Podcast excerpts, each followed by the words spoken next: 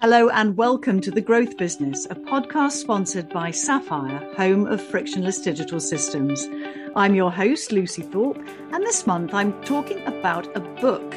It's called The Seven Habits of Highly Effective People, and it was first published in 1989 and has sold more than 40 million copies worldwide. It's a business self help book written by Stephen R. Covey and aligns business principles with deeper, more personal values. So, joining me to talk about this book is Naomi Martell-Bundock. She's from Franklin Covey, the world's most trusted leadership company. She also has her own coaching company called Core Sense. Welcome, Naomi. Thank you, Lucy. Thank you for having me talking about one of my favourite things in the world. Brilliant. So, I did a session with one of your colleagues as part of a Sapphire Lunch and Learn about the seven habits. I really loved it. Are you able to just kind of distill what the whole book's about? I know that's an impossible task, but just as a little intro. Sure. And that does make me chuckle because, as you know, probably the book is over 400 pages long and has quite small writing. But but in terms of what it's really about, it's about essentially developing a personal leadership system. So understanding who you are, what really makes you tick, what motivates you, and finding a way that lives your life in accordance with principles that really help us engage and support ourselves and others. So there's a lot of overlap, isn't there, between it being a um, a business book and a self help book. Absolutely. To be fair, I wouldn't actually think about it as an overlap. That makes it sound to me like a Venn diagram, like we learnt at school. And for me personally, the seven habits of highly effective people sits completely beneath that. It doesn't matter where you are. It doesn't matter what you're doing, work, play. Um, it doesn't matter if you're contributing. You know, it doesn't matter any of that because it's about right down deep inside who you are and how you live, the choices you make. And is it just for leaders? Is it just a leadership book or is it about being a team member as well? Very much so. And that's the whole point. Nobody is only ever a leader. You know, we know of many people, um, certainly in times gone by, who might have been leaders at work, uh, but we're definitely not leaders at home. So because it sits beneath everything, it's actually about who you are and how you show up. Now, in terms of of work, you can be a leader and leading a team. You could lead a company, but you can also lead yourself. And it's split really into two main focuses. We have what we call the private victory, which is about that internal self understanding, self referencing, and self awareness. And then we have the public victory, which is when we really talk about our relationships with other people.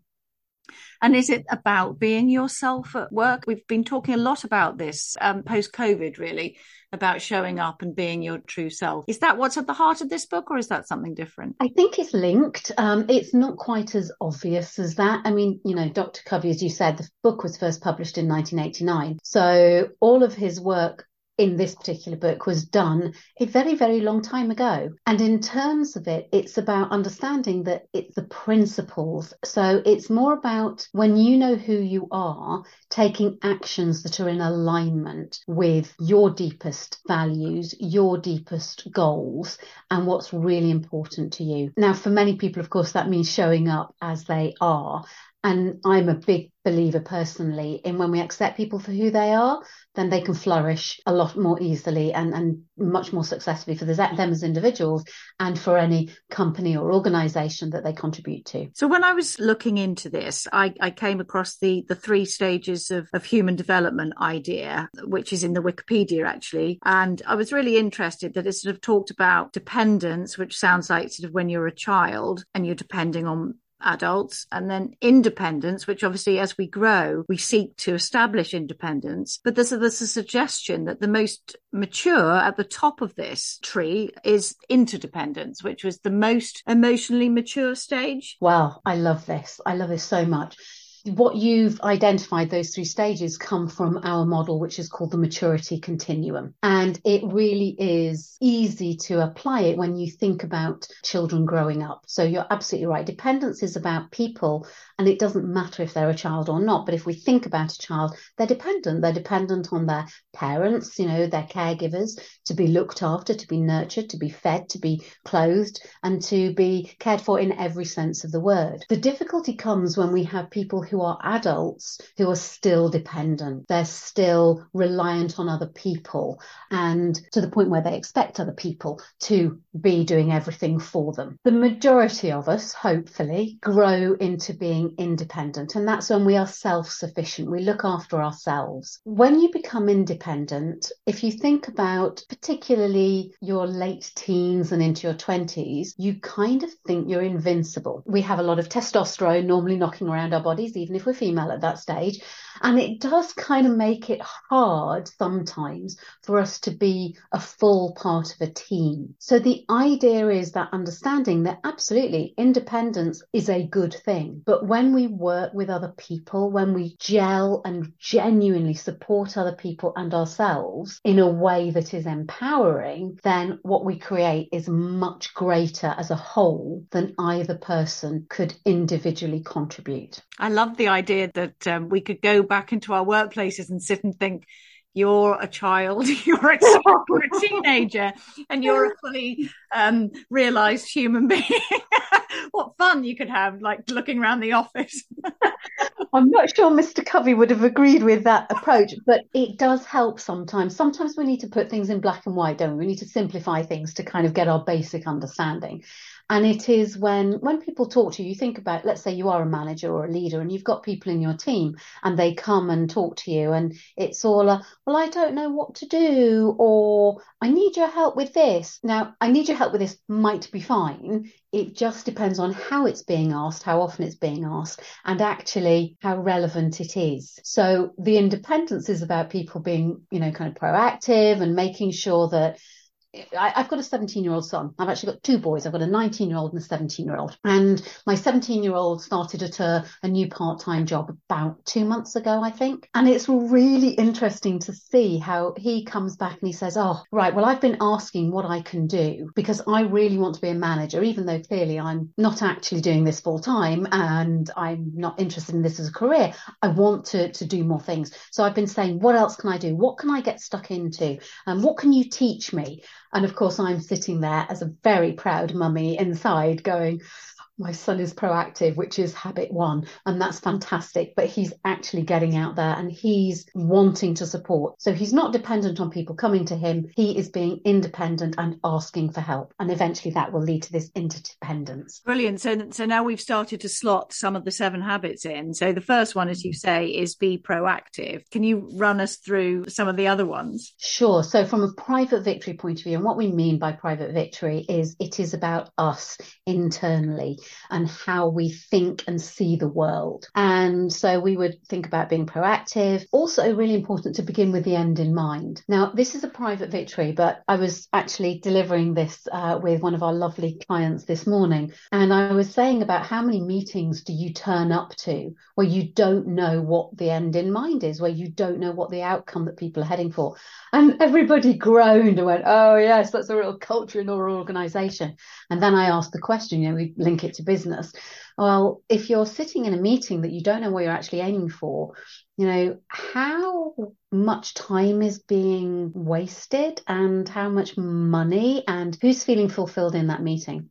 So that's what begin with the end in mind is it's it's much bigger than that, but you can use it from a very small meeting point of view. But it's also about understanding what you want from life, what floats your boat with your podcast, what made you start doing the podcast, you know, what was motivating you to take that step. That's what we mean by the end in mind. Obviously, we've got lots of, of different ones. The one that I love is think win. Well, actually, I love them all, so that's the primary say they're the one that I love. Think win win, and lots of people have heard this phrase, and you'd be amazed actually how many people I come across who've never heard of the book, but it turns out that they understand the principles.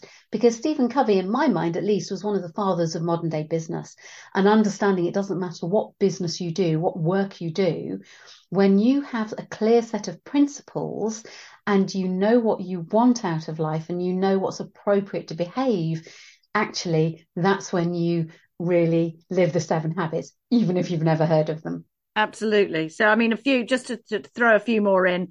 Um, I mean, one that's quite relevant to me is it put first things first. And I know you can, I've been to a whole session on time management where it, it taught you how to prioritize the important things and not just to do the things that you want or to do the things that you think are important but aren't actually. And um, I mean, that's incredibly useful, isn't it, to get stuff done? It absolutely is. It's based on Eisenhower's matrix. And essentially, it's understanding that we can spend a lot of our time firefighting and we can spend a lot of our time firefighting things that other people, you know, it's important to them, but it's not actually important to us. But many of us slip into roles where we believe that because somebody comes to us, we should not just help them, but maybe even do it for them. And of course, what we're actually doing in that case is we are keeping people dependent, going back to the maturity continuum, instead of enabling them to to develop and, and evolve. Yeah, absolutely. And that, I mean, all those things apply to bringing up children and everything, doesn't it? About how absolutely people in our lives to um, to help themselves rather than doing things for them the whole time. Um, towards the end of the seven habits is the one about sharpen the saw, which I remember um, Alistair talking about. And this thing about continual improvement and lifelong learning, that's really important, isn't it? It really is. It's understanding that actually very few of us put ourselves as a priority in our lives at all, never mind first. And of course, the reality is if you don't look after yourself, if you don't sharpen your own saw, you'll burn out or any of the other kind of phrases that have become uh, very well known. So continual improvement. I mean, we clearly believe in, in self-development. You know, that's really what we do. It doesn't matter whether you're a leader or whether you're an individual contributor it's all about how can I keep encouraging and empowering and motivating myself and looking after myself so that I have the energy and the faculties to do what I dearly desire to do. A lot of business advice, well, from my point of view, that the business advice that I love is about communication because um, I'm in communication and I hope to uh, be a lifelong learner in communication. So perhaps you could um, talk to us about sort of communication part of the of the seven habits about being understood. Sure. So in fact, I mean this it, it goes throughout the the public victory because it's all about relationships. So that's really where we're communicating outside of ourselves. But the one that it, it really sort of sits in is habit five, and that's seek first to understand, then to be understood. And that is very much a principle by which I live, although some of my friends may not say that because I do talk a lot. But, you know, that's also about people like us who are in communication and self development, isn't it? But it is really about making sure that you are listening. You know, what is really being said here? What is it that someone wants to share with you? And if you're so busy putting your own point of view across or sharing your knowledge, you actually may miss a space that you can learn and you can develop. And again, it's a barrier to interdependence. So it's about really hearing what's coming from kind of both sides or both people or more than both people, depending on how many people are involved. So, when people do um, business coaching, and I, I, went to a team building yesterday in which at least two different business books were referenced, people like to have a framework to talk about. But essentially, do you do you think it's all coming from the same place. Uh, I mean, there's so many sort of different schemes, and you can put people into different sort of Myers Briggs, and you can give them colors, and you can build teams, and you can read books. But does it all boil down to some very basic principles about being ourselves and communicating and listening and working with others? I think you're right. And I'm laughing because obviously this is a podcast, not a video cast or a vlog, but I'm going to hold up the book because to me, it does all come back down to the seven habits. And, and I'll share this. I'll share a little bit of my own story. So I first read the book back in the mid 1990s. I graduated in 92 um, and I went into um, a graduate training scheme with Sainsbury's Sainsbury's, which I absolutely loved. And I had a huge amount of experience, met a lot of people, and learned a huge amount of things about myself and the world at large. Let's let's say that. And then a few years later, as I say, just a couple of years on, I, I read the book and I thought, oh my goodness, this has put into words everything that I've kind of seen and heard but it's not just put it into words it's taken my understanding deeper. And i then obviously went through probably about five years where i remembered it and i was clear in my head and then of course life takes over and you drift off. Fast forward kind of 20 odd years i'm not great on my maths and i'm now obviously very very lucky i consider myself to be delivering this amazing material and facilitating it. And each time i facilitate it it reminds me of something i've forgotten or it takes me deeper and it allows me to stand back and review my life, which is why I believe it's at the heart of everything. You're and an advocate for it. I, well, and this is it. So the other thing that I didn't say was actually when I first read it, I, I remember closing the book. And I was, as I say, sort of in my mid twenties at that time, closed the book and I thought, wow, wouldn't it be amazing to work with this content? So that was 94 where are we now? 2022 so in 2018 i started actually working with franklin covey. I mean just that's what happens when you begin with the end in mind even if it wasn't necessarily as clear as you might have liked it clearly does stand the test of time. And the fact that teams need to be inspired and continually reminded and brought together, it's not going to go away, is it? That means you, have obviously uh, you've entered into a career which is which is not going to give up on you at any time soon. No, you're absolutely right. And of course, more and more people now are reaching out. More and more people do want to understand themselves more. Um, you know, go back to Maslow's hierarchy of needs. There's a lot more people who are kind of at that self-actualization level who want to really go actually, you know, is my life serving me and am I serving it? I'm not really doing what I want. How can I make that happen? So yes, I I do love it, and I can talk about it. And no, the career isn't going away anytime soon. and you, I mean, personally, as well as the work you do with the training organisation, you you you obviously coach people privately. Do you is that mainly about people's private lives and their home lives, or is that career coaching? It's a little bit of career coaching, but much more mainly about their private lives. And if they're having any particular challenges, shall we say, at work, that tend to be because they're not clear in their self, uh, in themselves rather, about their principles and how they're showing up. The reason that grew into my own business was because uh, I had children. Now, I had children in very particular circumstances. My first son was born when I was only six months pregnant, so he was extremely premature, wasn't expected to survive. There's a long story there. We don't have time for that now. But the point is, that made me, it, it threw me into a different world. And my coaching career really evolved and grew up around him. And he's got a younger brother as well. And it was about, right, how can I do something that I am passionate about? Because my lifelong mission is to empower people. And so how can I empower my own children but how can I still empower other people? And that's where the coaching came from. So the coaching really started off as helping people when the rug had been pulled out from under their feet. You know, maybe they'd been made redundant, or maybe partner was cheating on them, maybe an unexpected bereavement, something like that. And then then I can help support around that. And these days it kind of spans that that range from the very deeply emotional and very you know sensitive and vulnerable side of things to actually yeah, how am I functioning at work? This isn't working for me. I, I want more. Have you seen um, a, a, change in the kind of issues that people come to you with um, since that we were all locked down in the pandemic? That's a great question. And yes, there I would definitely say there has been more people reaching out for help, which from my perspective is a good thing.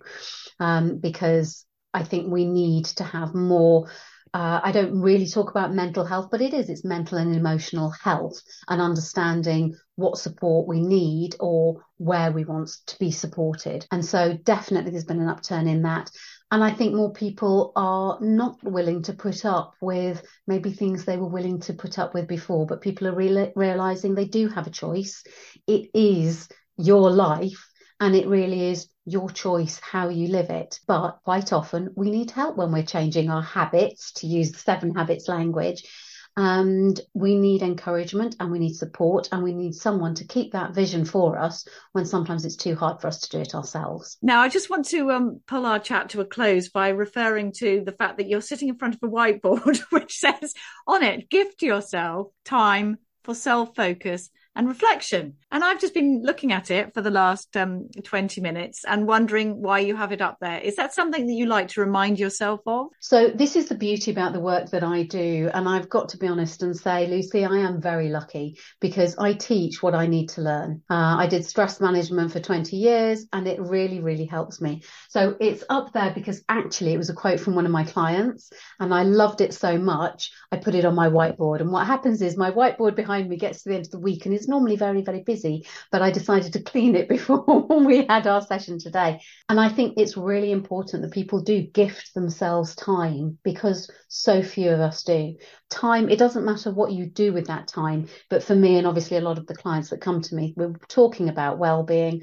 So actually time, self-focus and reflection. So going deeper, understanding is this taking me in the direction that I want to be taken in? And actually, do I want to be taken anywhere or am I the one that's proactively making it happen? Brilliant. Thank you so much, Naomi. And we, we really only did um, touch on, on the seven habits incredibly briefly, considering how uh, detailed the book is. So just tell us, um, where can we find out more about you and where can we find out more about the book? You can, of course, go to, um, to Amazon or anywhere, any good bookstore, um, and look for the seven habits of highly effective people you can also go to our website. So if you're, you know, if you're listening and you're interested in actually how can I work with Franklin Covey? How can I get Franklin Covey in to support the facilitation and development of my team? We don't just do the seven habits. We do a whole range of things, but we do talk about developing a culture of trust. We talk about unconscious bias. We talk about productivity as well. You can go to Franklin Covey co.uk and that will tell you all about what we do here in the UK. Um, and as for me personally, I do have a website that is a bit glitchy at the moment, I apologise, but that's called coresense.co.uk. The best place to contact me directly is to use LinkedIn at the moment and just message me on LinkedIn and I'll pick that up. Thank you so much, Naomi, for joining me. It's been a really, really interesting session. And also thank you to your colleague coming in and talking to Sapphire about the seven habits, which is how this started in the first place. That's it then for the growth business this time. Thanks so much for joining me. Goodbye.